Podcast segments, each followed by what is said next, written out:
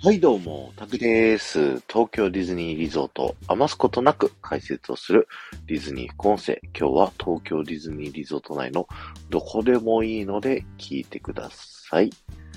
ではですね、皆さん、今から周りを見渡していただいてですね、えー、東京ディズニーリゾート内にいるキャストさんについて、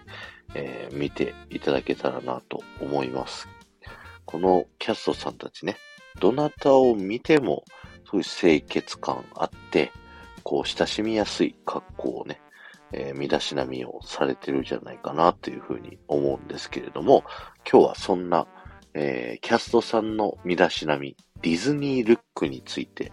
えーご紹介していきたいと思います。え東京ディズニーリゾートではですね、ゲスト、お客さんのね、えー好感を持っていただける身だしなみを保つことを目的としたディズニールックという基準があります。ヘアスタイルだったり、ヘアカラー、メイクなどの基準があって、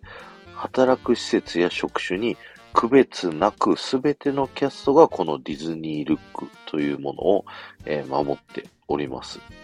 なので、キャストになることが決まるとですね、えーディズニールックの、あのーこの基準になるように、身だしなみを整えてきてくださいっていうね、そんな風に厳しいこと言われたりしております。というね、感じでですね、えー例えばですけど、髪型で言うと、目にね、髪の毛がかかってたりするとダメですし、えーネームタグが書かれてし、隠れてしまうぐらい髪の毛が長くても NG だったりとかね。そんな感じで、あの、髪型に制約があったりだとか、髪の毛の色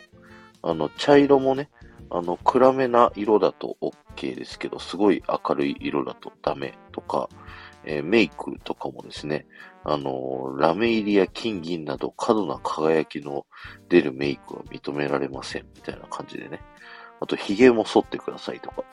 えー爪は、えー3ミリがね、こう白い部分が超えないようにしましょうとか、えーそんな感じでですね、めちゃくちゃいっぱい制約がありましてですね、これを、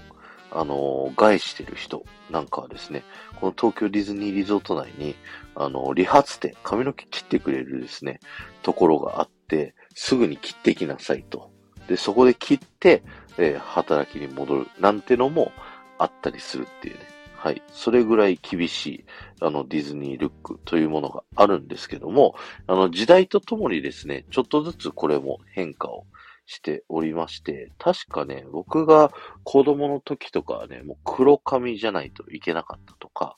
あのーそんぐらいね、もっと厳しいルールがあったりとかしたんですけども、だんだんとね、こう、緩くなってきたというか、まあ時代に合わせてきたというかね。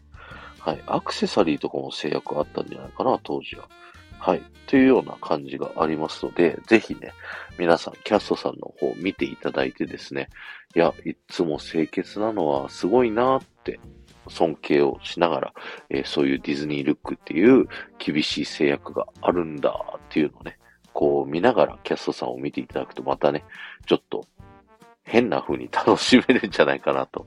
思いますので、ぜひ見てみてください。え今日は終わりです。ありがとうございました。この放送が面白いと思った方、ぜひ、ポッドキャストで聞いてる方はですね、えーチャンネルのフォローよろしくお願いします。そして、スタンド FM で聞いてる方はフォローに加えて、いいねやコメント、レターもね、することができますので、ぜひそちらの方もよろしくお願いします。えーこの後も夢が叶う場所、東京ディズニーリゾートで素敵な旅のひとときをお過ごしください。